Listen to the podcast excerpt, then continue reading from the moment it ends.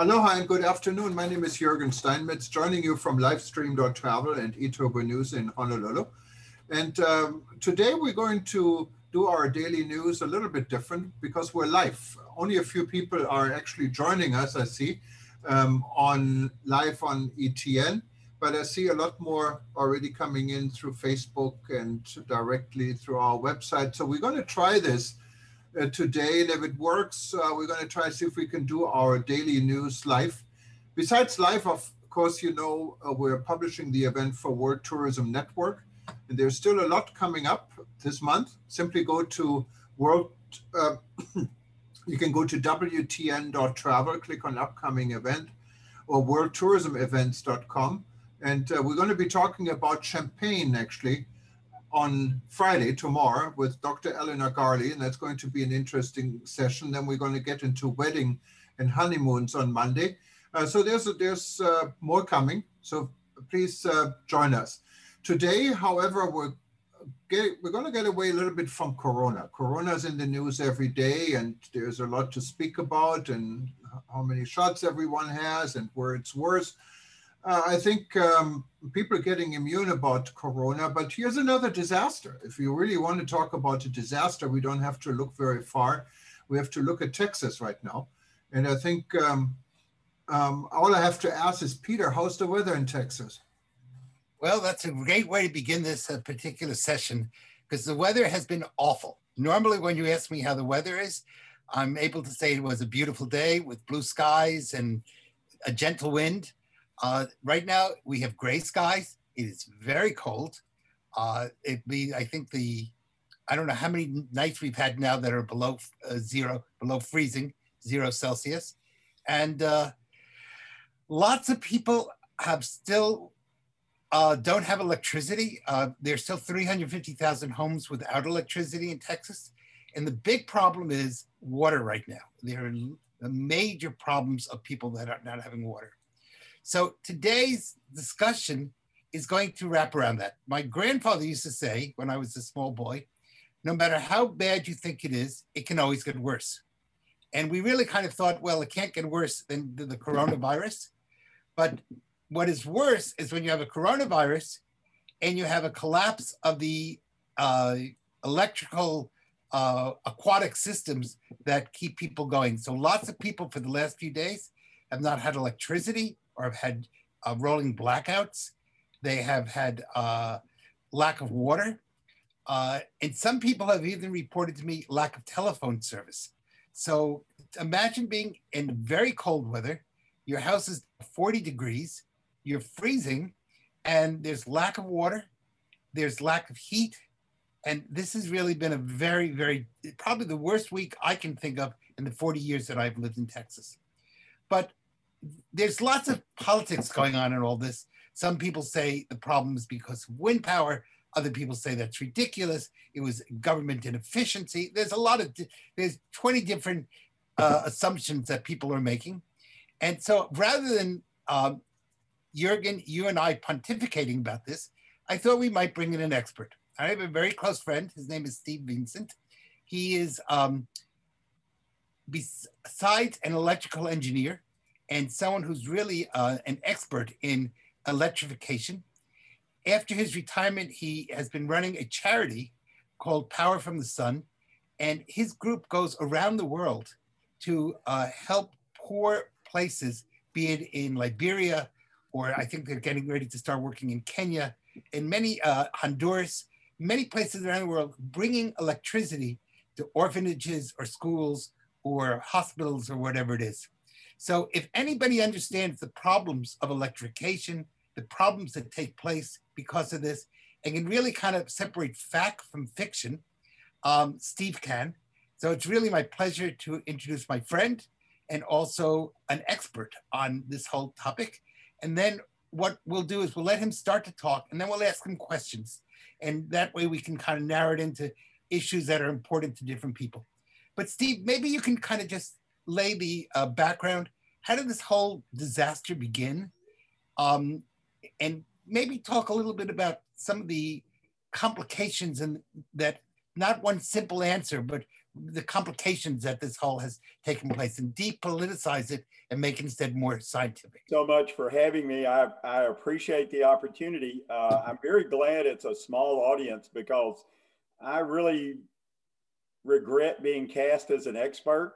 But you know, thank you for uh, pontificating on that. I'd also like to say that uh, your grandfather came up with a corollary for a well-known uh, law that applies throughout the world, and that's Murphy's Law. Uh, if you're familiar with that, um, it's a law that states if it can go wrong, it will. And so that's really what we've had in Texas uh, with the current situation.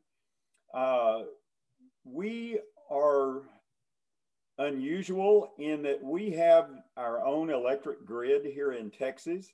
Uh, most of the other United States are interconnected. There's an eastern grid and a, a western grid, and there's the uh, the ERCOT, the Texas grid. Uh, that may sound a little bit unusual, but you have to remember that Texas uh, is 800 miles from top to bottom, and that's about 1,300 kilometers, or 800 miles east to west, uh, again, 1,300 kilometers. So we're very large in size. Uh, we have very diverse climate.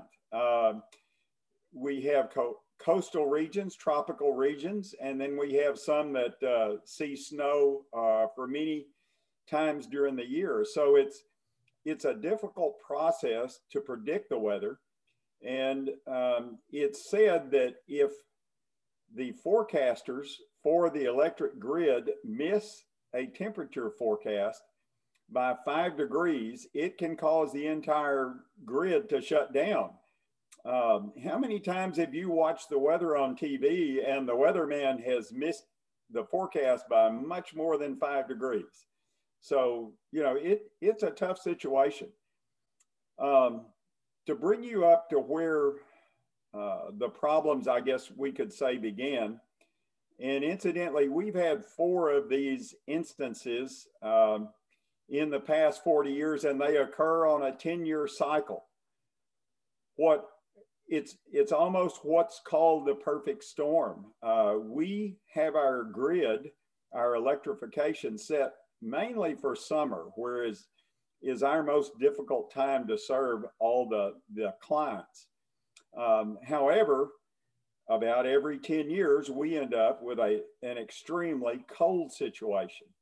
Uh, every county in Texas, uh, from the valley, which is, as I say, very subtropical, up to the um, uh, the northern border handle of Texas, uh, is under a winter storm watch, and that's extremely unusual.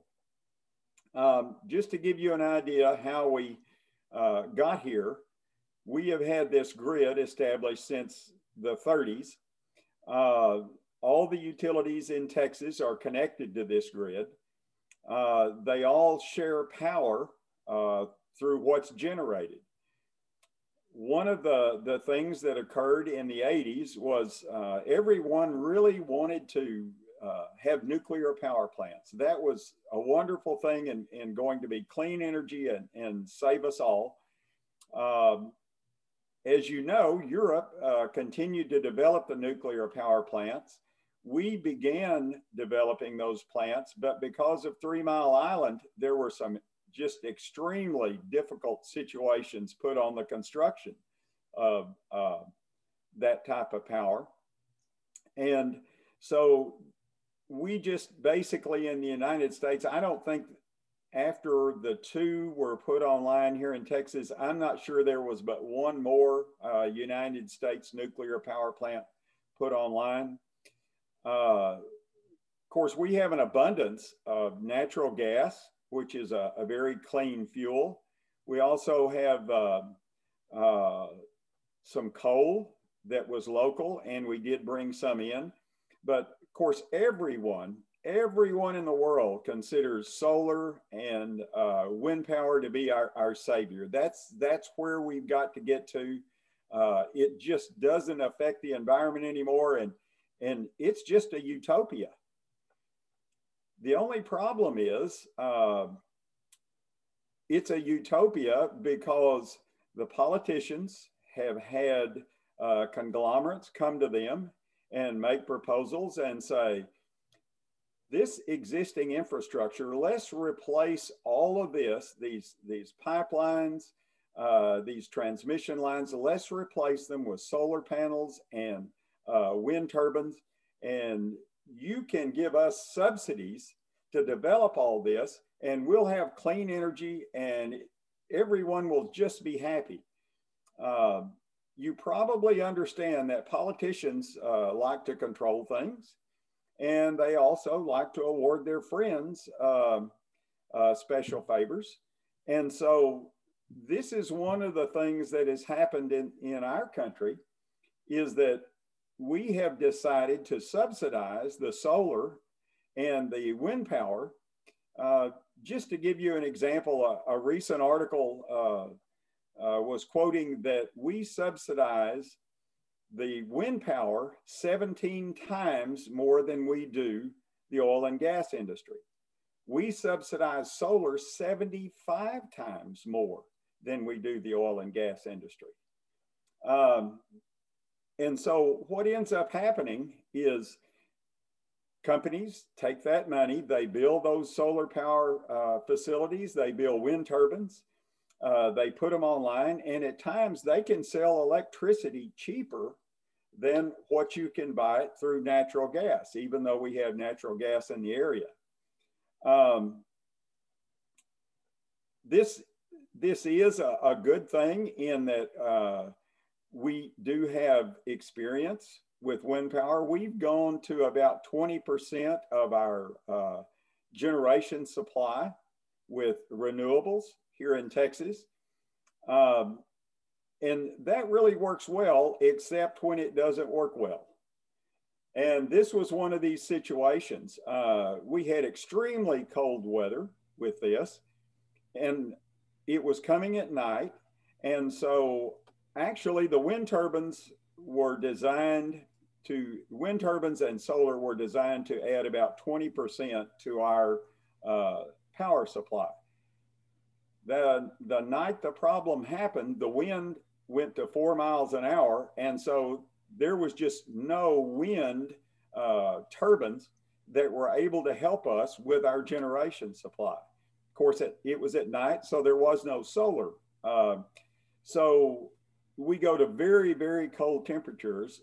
And now we're relying on natural gas, which uh, it takes a few hours to bring a gas plant up online where they can actually be supplying power. In cold, cold weather, you have a problem that uh, the gas lines can freeze, the wells can freeze. Uh, if you want to step up your nuclear plant, you have to be very careful that the, uh, the cooling water is available because it, you don't want a nuclear plant that you can't cool um, uh, the nuclear facility down, or you'll end up melting the plant to the, the middle of the earth. Um, and so the water inlets at these two plants begin to freeze. Um, can these things be prevented? Absolutely. All it costs is money. Uh, it's kind of like life insurance. How much life insurance do you really need? And, and how much insurance do you really need here in Texas? Do you need to make sure that uh, you can keep your grid going down to uh, zero degrees or is 10 degrees acceptable?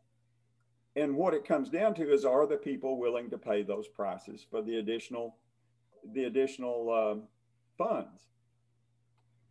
So one of the things that's been questioned is, uh, and maybe you could just put this in the very simple layman's language people said, well, when it went down, why wasn't there a backup plan?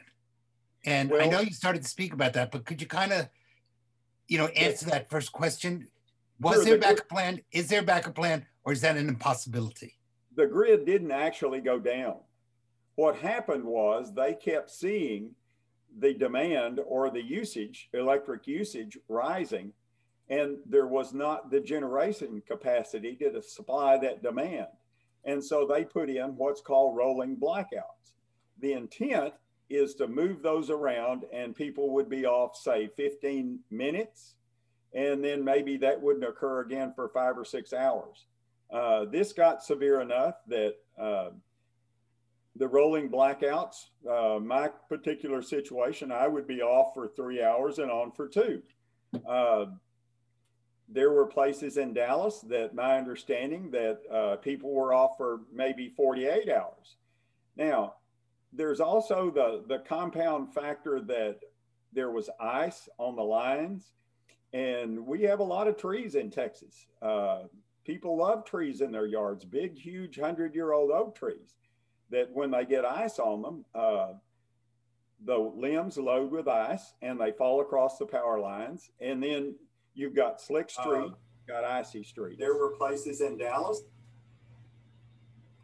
And, and so we have a, a number of people that were actually out of power because not because of, of the generation shortfall, but more because of line damage, and that has to be repa- uh, repaired.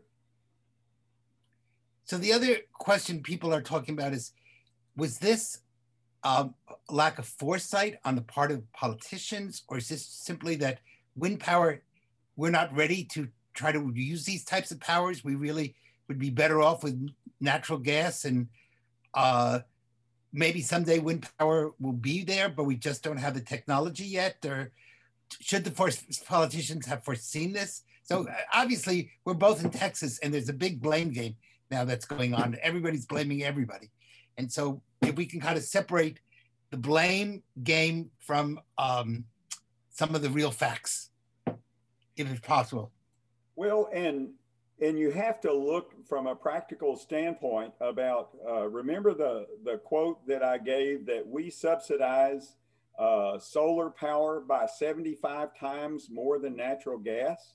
When we mean and, so subsidized, we mean the government is giving money to maintain. Yes, I think uh, the figure was in the past decade, we've given $80 billion to the solar industry. Uh, in Texas alone, we've given $1.5 billion to the solar and, and wind uh, facilities.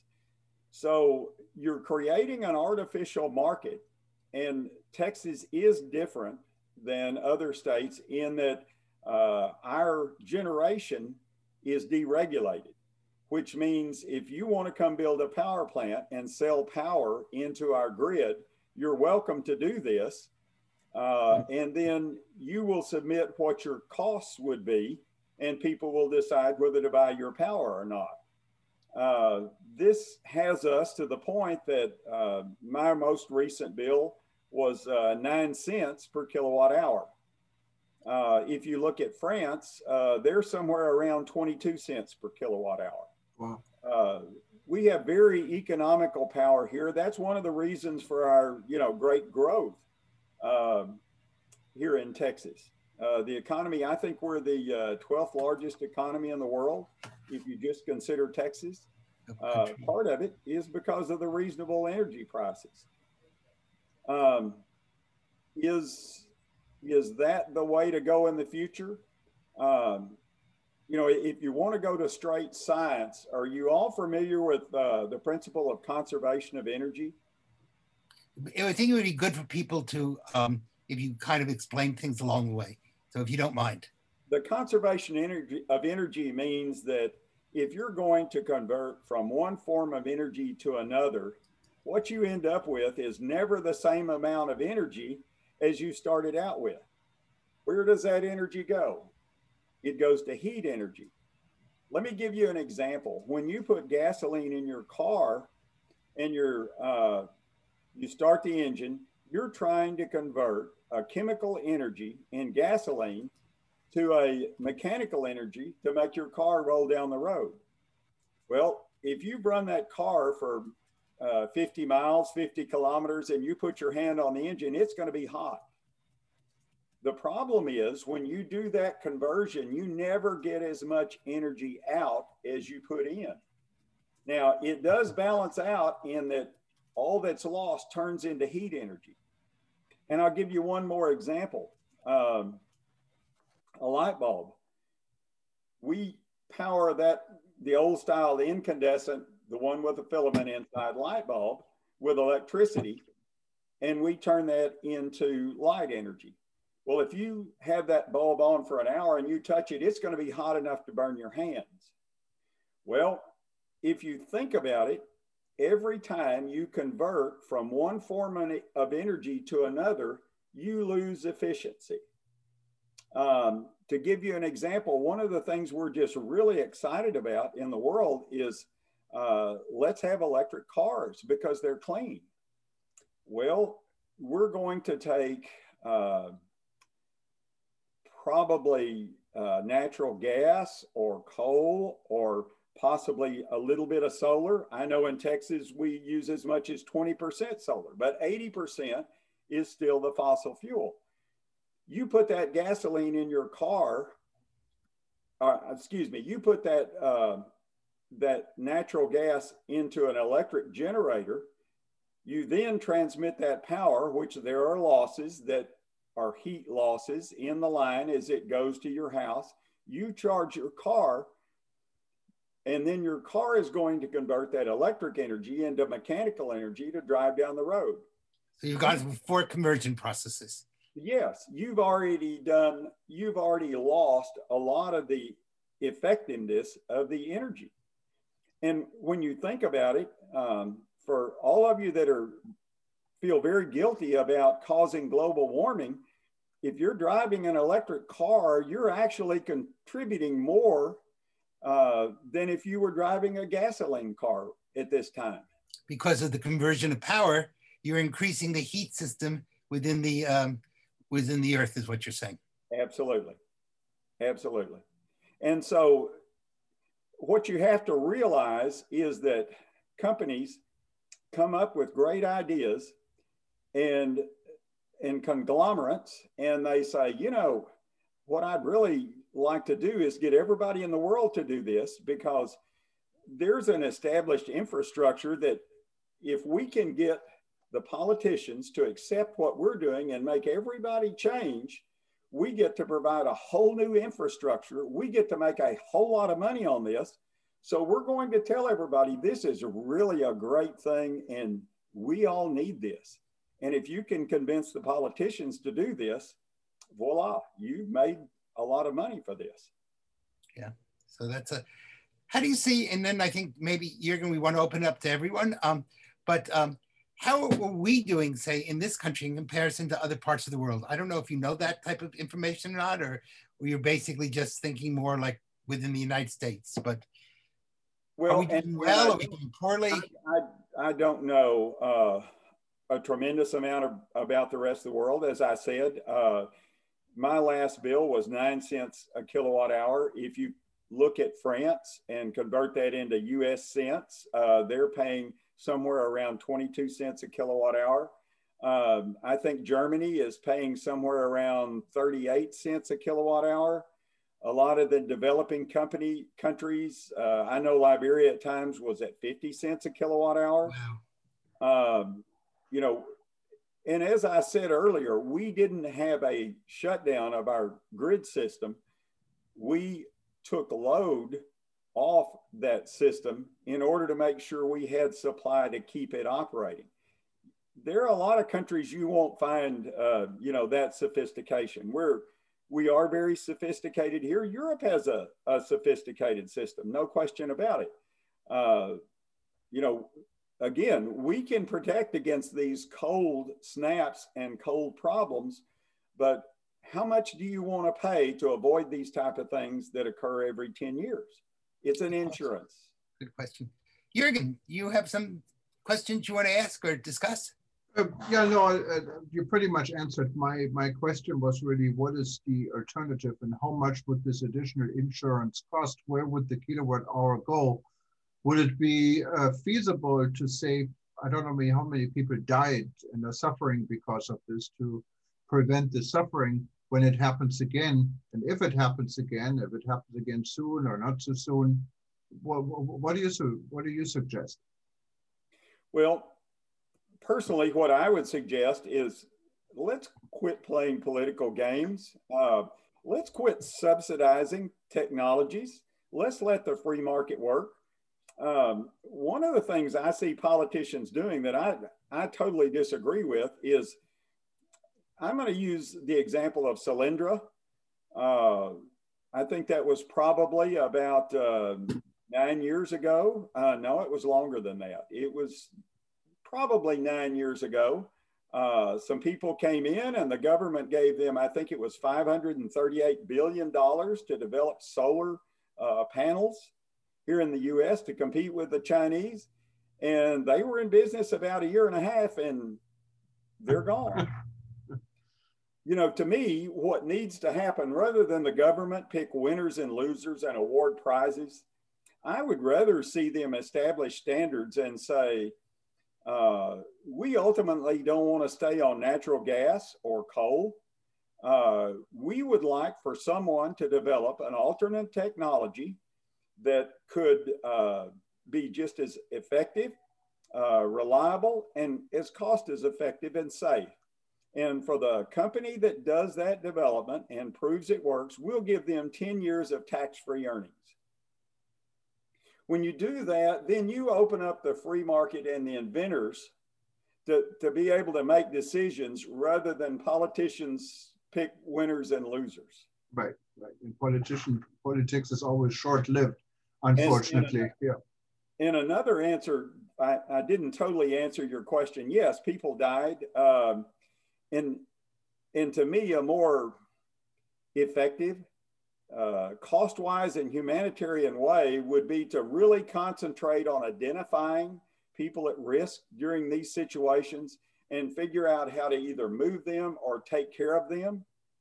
Yeah. Uh, you know, I think we've all survived this, and, and it was kind of fun being a pioneer again. Uh, you know, off for three hours and on for two was not a huge burden. Uh, but but I think your daughter had uh, in Houston, and my son had uh, no water. I think they right. still have no water. Right. And two or three days, that is a burden.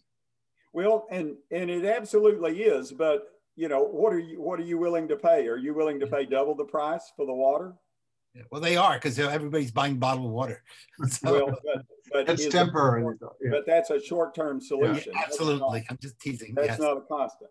Yes. Right. Yes. I mean, it's. I think we really need to do better in this country in, in so many ways, not only in this way now. But I wanted to open up the floor, if that's okay, Peter. If anyone yes, else no, has anything to contribute Absolutely. or any any questions, we're a small uh, crowd, um, but um, maybe we can get some feedback. You guys, uh, just uh, if you want to say something, we're so small we don't even have to raise hands. Just unmute yourself and start talking. I guess. Let's see if anybody has a question they'd like to ask. We promise we don't bite. Well, well, if no one has a question, then I think, you know, one of the things, Jurgen, you brought up something which is um, how we do better as far as taking care of people. One of the things that I read in the paper, and again, I don't know how much is what I'm reading is true and not true, etc., but that one of the big areas in the large buildings, which normally you would use to shelter people, they also, because of off the grid, they were often also taken either uh, for temporary uh, blackouts or for um, lack of water. And so the shelters cease to become shelters. Are you, is that, a, is, is there a way that we can make sure that these large buildings that we use as shelters do get electricity even when other people are losing, or is that just an impossibility or? No, uh, you know, during these rolling blackouts, uh, Peter, I believe that you had no blackout whatsoever during no no we, we, were we were blessed and in the well you were located in the right place um, yes. you happened to be on a feeder a feeder uh, with a hospital yes uh, the hospitals the the uh, uh aged care facilities uh, those are identified by the power suppliers and they are kept on 24 hours uh, there's a large effort made. Um, if you have a special breathing condition and you notify the utility beforehand, uh, they will make sure that your feeder is not cut off or there is some uh, a generator brought to your house to make sure you're taken care of. Now, have we done a perfect job? I shouldn't say we. Have they done a perfect job? Absolutely not. uh, we can always do better. And we always, after these situations, need to reevaluate ourselves and improve what we're doing. But uh, I know Reed Arena, which is Texas A&M's basketball facility, was opened up for people uh, without a warming facility. Yeah. Yes, and. Uh, I don't have any idea whether that was pre-planned or a spur of the moment situation. Uh, that needs to, you know, we need to to make sure that we cover in the future is we have these facilities identified, the people are in place uh, to staff those facilities. Uh, you know, we we uh, we just need to do better planning. Yeah, yeah, yeah. So that's really a political problem. That's not an engineering problem now, but we might call it a political engineering problem of, of getting information out. For example, I was unaware of the fact that if you were on maybe a respirator or something, that the electric company would keep your electricity going. And I don't know how many people knew that. I certainly didn't know that.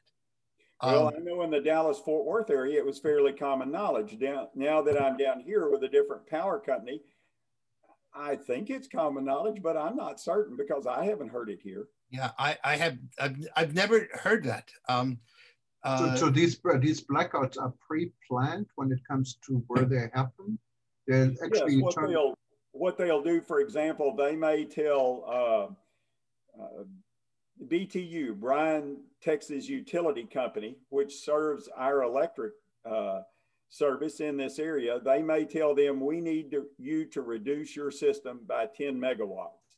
Mm-hmm. And so what they will do, megawatts is a large unit of power, right. basically.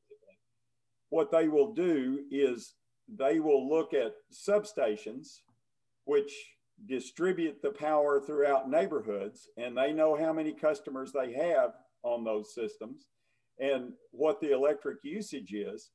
And they will begin to, to shed those loads till they get to 10 megawatts and they move that shifting around. Okay. Like in my case, it was, you know, uh, off three on two. Uh, in off other three cases, hours on two hours. Right. I, in other cases, I heard people out 24, 48 hours. But again, I don't know that situation. It may be that there was a physical damage to that system and they had to, you know, get crews out there and uh, do a lot of work in order to, to get that particular person on. Individual stories are different than, you know, sure. the, the situation and, as a whole. And, and really, if, if you think about uh, this is, there's a pre-planned uh, disaster plan in, in place. Why did people have to die? Um, you know, you can apparently you can share these resources, and that's why these plans are, put in place. And, and how did people die in so many? Well, you know, it, it's always an interesting question. How many of those people actually died as a result of a lack of heating, and how many people normally died during any period of time? Uh, again, we have a news media, this is my opinion, a news media that makes money by making people want to listen, by, by making the stories as horrific as possible. And so, you know, it, it's very difficult to keep everyone alive forever.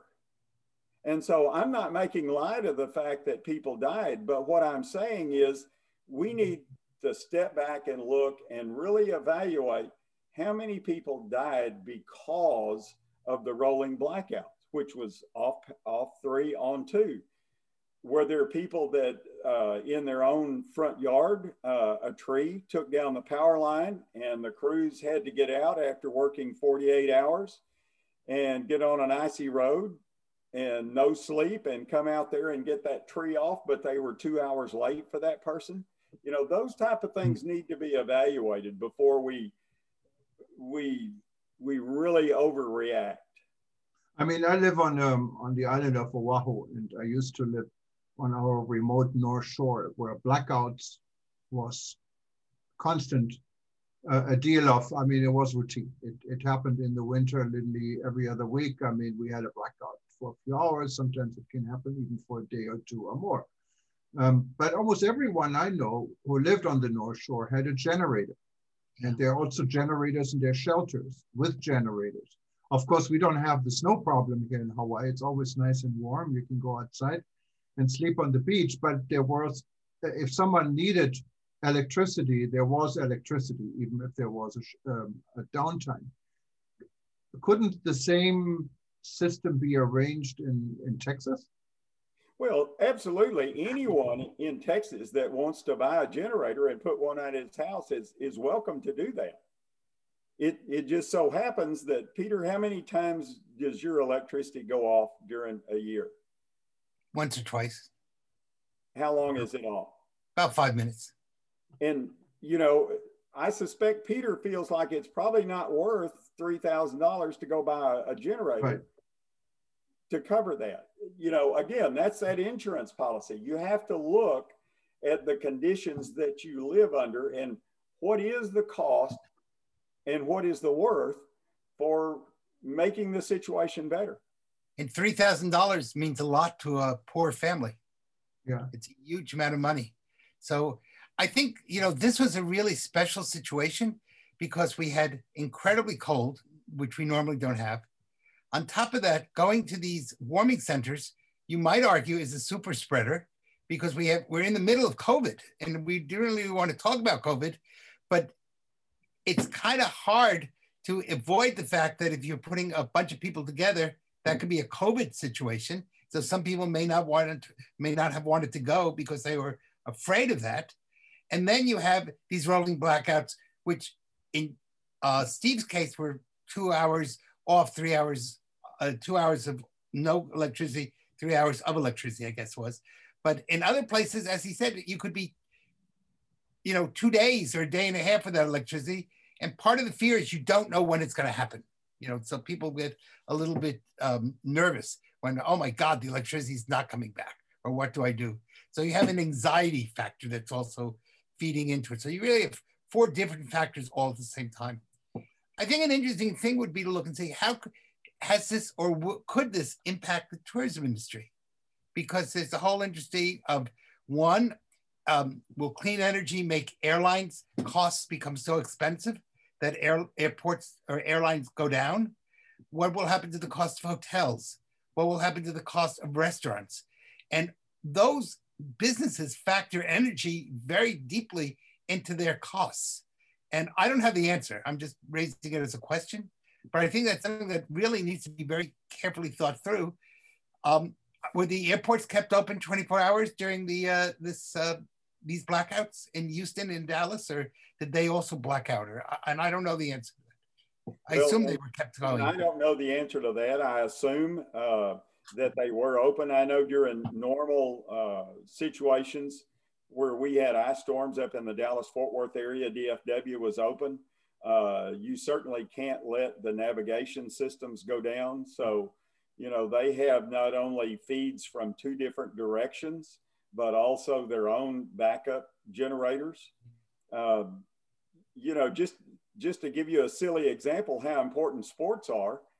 Uh, one of the things I worked on was where the Dallas Cowboys play football, AT&T Stadium, and the Texas Rangers play. Uh, they have two different substations that feed into those facilities to make sure the lights don't go out. Now, they pay for those. Yeah, yeah I think uh, we have two comments here actually. Um, and if you wanted to um, say it directly, otherwise we read it. But uh, Sarah Alpern, do you want to unmute yourself and and add your comment? And let us know where you're from. Uh, I think Sarah is, maybe she doesn't have a microphone. So let me read what she, but, what she, what but I know where she's from because she's my wife. Oh, I'm sorry. Okay. so you can read her her comments. Yes, I'll read it for you. So she wrote and said, I heard that someone needed oxygen. I had to call the fire department for help. So maybe we in Texas don't have uh, alert for electricity not to be turned off. So I guess her comment is that um, there were people, uh, there, there's now been a, a, lack of oxygen or people who are on oxygen and they're having to call the fire departments. Again, part of that may be because the roads are icy and a lot of people are afraid to be on the roads. So not only is it an electrical problem, but it's also a climatic problem that's taking place. And, you know, I'm wondering if, if, if that's what was going on. And I think there's somebody by the name of Susan, Susan Sheets. Well, the, and the other, uh, the other issue is it's, it's almost impossible for the entities to know which people are on oxygen or will need oxygen without those people first telling, you know, yeah. the utility that, hey, I'm going to need oxygen. Uh, and sometimes it occurs right in the middle of the, the catastrophe that's taking place.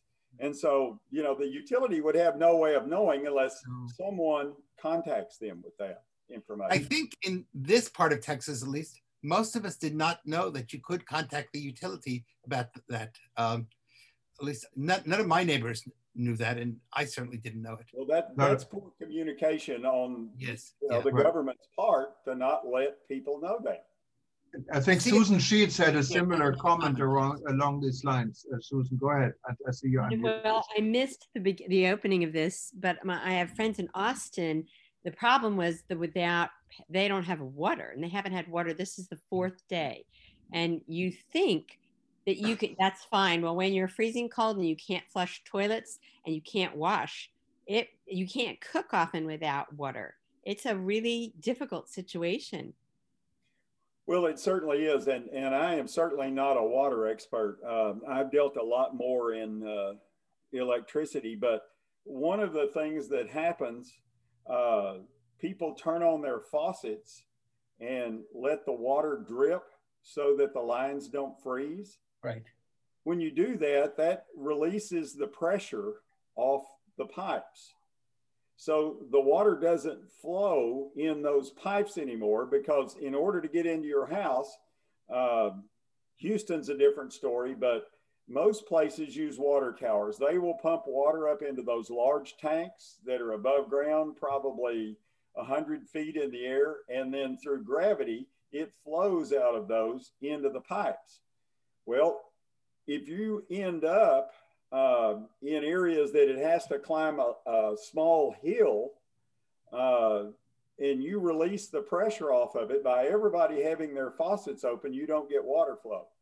So what you end up with, um, this is my opinion, and and I've I've seen it in Africa. I have no reason to believe it's not the same here it's almost impossible to have a sealed water system where there are no leaks whatsoever. And so what you end up with is you have a water pipe that's under pressure. And so if there's a leak, all the water goes out into the surrounding earth. Well, if the pressure goes away, that water tends to seep back into the pipe and bring the dirt and the muck with it. And so you end up with contaminated water, which is why they're asking you to boil the water, as well as you get different flows in different directions in these pipes. And they're, I don't want to use the word contaminant, deposits on the sides of the pipes. And they tend to, to scrape off when it's coming in a different direction. And so your water looks bad, it looks turbid, and people get nervous about it. And uh, again, it's a very tough situation. It's, it sounds like it. basically told to keep your your um, faucets open so that your pipes don't freeze. But then, so if you shut them off, you freeze your pipes, and if you leave them on, you're destroying the water pressure. That's right. And and what the fear is, you know, the there's a fire, and the firemen go out, and there's no pressure to pump water on the the fire, and so they ask you to, you know, like in Bryan, they've asked us to uh, turn off our faucets, stop the drip. Let's have some pressure. Wow. I mean, what a situation. I, I never would have really associated Texas with snowstorms and icy freezing water. So this is a kind of a a special year for everything and everyone, I guess. I, guess, I guess we go back to my hang, hang on. It, uh, go ahead. I'm sorry. You, you were uh, someone was saying something. Go ahead. I think Texas has had lots of ice, lots of snow. I think that this shows that people aren't paying attention to the extremes of climate change that we've known about for many years, not a few years, not a few months, dozens and dozens of years. We've ignored it this is going to happen more and more. And we need the kind of leadership in our communities that understand the science behind it and say, we really need to plan for what's coming, not for the last 50 years, for the next 50 years. And they're not doing that. They're doing very, very myopic, what's going to save us a buck for the next five years or to make, make sure that I can get elected again. It's, it's very concerning that we're not looking at this as leaders and we're looking at it as, as how can I make it through the next budget season? It's very, very troubling. Well, and, and, you know, in our system, supposedly you're the boss. And so you need to tell them that I'm willing to pay more than nine cents per kilowatt hour. I'm willing to pay 20 cents a kilowatt hour to never be out of electricity. And so everybody in the in your area needs to tell them that that we're all in favor of doubling the price of electricity to pay for this. And it doesn't necessarily double the price. You need smarter people making the buying decisions. There are lots of people out there in very cold environments that have, uh, you know, stable electricity and water. And they don't pay nine cents a kilowatt hour. They may, they may. No, There's they, lots of creativity out there, and if you want to do it on the cheap, this is what you're going to get. Yeah, and, well, and that's I, I, think definitely um, you pay what you get for it. It's uh, for me, it's always amazing, and I shared this with with Peter. Uh, growing up in Germany, um, I left for the U.S. back in 1982, but even before that, I remembered all our electricity cables were actually underground. So we really didn't have any blackouts to speak of or any um, problems I could remember. And then when I moved to the US, I lived in Kansas first. I mean, there are always power power uh, poles down, and it, it, was quite unusual. So I think every country has a different approach. Um, but but of course, our infrastructure sometimes, uh, when when you look at it, uh, it needs some um, restoration in a lot of ways. So hopefully, these type of situations are uh, also serving as a wake up call in a good way, uh, so we can um, start reacting appropriately and be prepared uh, hopefully if anyone, anything else like this is ever occurring. I'm wondering if there's any more questions or comment. Um, uh, Heinz, you unmuted yourself. I don't know if this means you wanted to say something. Uh, yeah, I, I had a, a, a general question. Uh, Steve, you mentioned we have three power grids in the United States, one on the for the west and one on, for the east. Isn't there any way, you know, that if Texas have their own power grid, that they can hook up to either one or make arrangements, you know, for emergencies. I understand that uh, for the west or eastern part of the United States, you can, if you're short in one area, you can borrow or you can look into somebody else's area who has enough uh, power. Well, and, and, we could certainly do that. Um, what you have to consider is how much do you want uh, other people uh, a larger group controlling a situation, how much do you want local control? For example, the Eastern grid, at least in my lifetime, has been totally down three times that I know of. Uh, the ERCOT grid in Texas has never been totally down. Uh, we're looking at the same problems in California, and you know the, the California problems have affected uh, Oregon and Nevada and things like that. So far, uh, we have not chosen to uh, to give up that local control and feel like that we would be better off uh, connected to the east or the western grid since they have both been totally down and, and we've not had that problem. Steve, I think what Heinz is referring to is not to be part of the eastern grid or the western grid, but it's saying a temporary emergency for this week. Could we right. have borrowed electricity from the eastern grid or the western grid. So because of the I, politics, the because of the politics, you're not allowed to do that. You're either all in or all out. I see. So you don't have a so that's a government a federal government position. Yes. So once you're in that grid, that's where you are. It's called interstate commerce. Well, God forbid, I mean, we have some other emergencies where states need to borrow yeah. electricity from each other. Is it technically possible or is it just politically not possible? That no, um, as I say, that eastern grid, um, uh, they're pretty well connected. Most of the eastern part of the United States, and that's that's pretty well a permanent situation. Uh, but but I remember, uh, I think it was Boston had a problem, Boston Edison, maybe three years ago, and and they were out as far as uh, Cincinnati and uh, Illinois when they they had one of their problems. Is this um, the connection system and the management of that system is extremely complicated. Uh, the, the relaying systems, uh, and when you lose uh, a piece of equipment, uh, you don't want me to get into all this. It begins to affect the frequency of the electricity in the system. And when the electricity frequency begins to drop to a certain level, what they have to do is to break away from the system.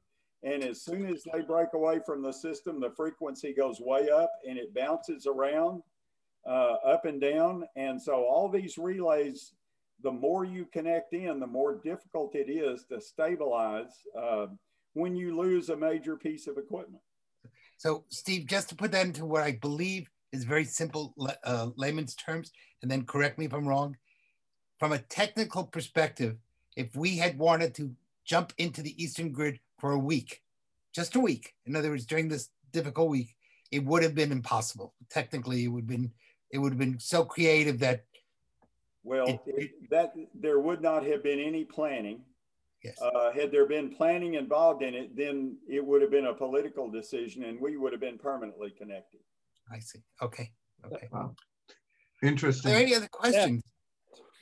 that's an inter interesting uh, uh, position. I, I, you know, I think in our days and age, you know, it's uh, the more you can interact with other areas, whether it's you know other states in this case, other countries, the the, the better it is that we can help each other in cases of emergencies, at least. Well, well, this was an, an, an, a very educational, interesting session. And um, have a quick question. sure, you. go ahead. Uh, who's I'm speaking? Thinking of this, are this is Sue. This is oh, Sue. Okay, okay. Hi. I can't. I, so, uh, is, did they not have uh, solar and wind backup? Any of the stored energy? Well, they were counting on 20% of the uh, uh, renewable energy, and the wind dropped to four miles an hour. And so the uh, the wind farms went down to supplying 2% of the electricity when they were expected to supply about 20. And so that is what created the problem. Uh, of course, it was nighttime. And so there was no solar uh, uh, help at all at that point. So you don't have any stored energy. You don't, you don't have any battery backup. You don't have, a lot of places have solar energy. They have an enormous amount of stored energy. It doesn't matter what the weather is. Well, the problem is with stored energy, for example, um, a lithium uh, ion battery costs 75, uh, excuse me, $175 uh, per kilowatt hour. And to be able to work with the other systems, which are like the natural well, gas. The problem is with stored energy, for example.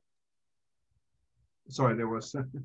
and, and so, you know, again, uh, if we want to put in batteries, which is an unproven technology right now uh, on large scale, yes, I'm doing uh, a project for a hospital in Kenya, Kenya right now, which is 38 kW, which is the size of a small shopping center, that I'm putting in solar for that.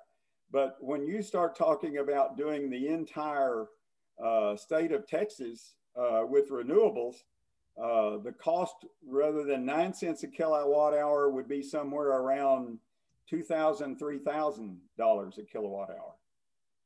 So it would be uh, uh it, almost impossible. that they haven't figured it out. They have figured this out in other parts of the world. I think we need to maybe shop around because it, I'm not, it works. I'm not, aware of, I'm not aware of anybody, any country that's on totally renewables. Uh, not totally, but look at some of the casinos. They can be out of power and everything is still running. They're able to store their um, geothermal power out in, um, gosh, uh, I, there's two of them that are two huge ones that are on geothermal power.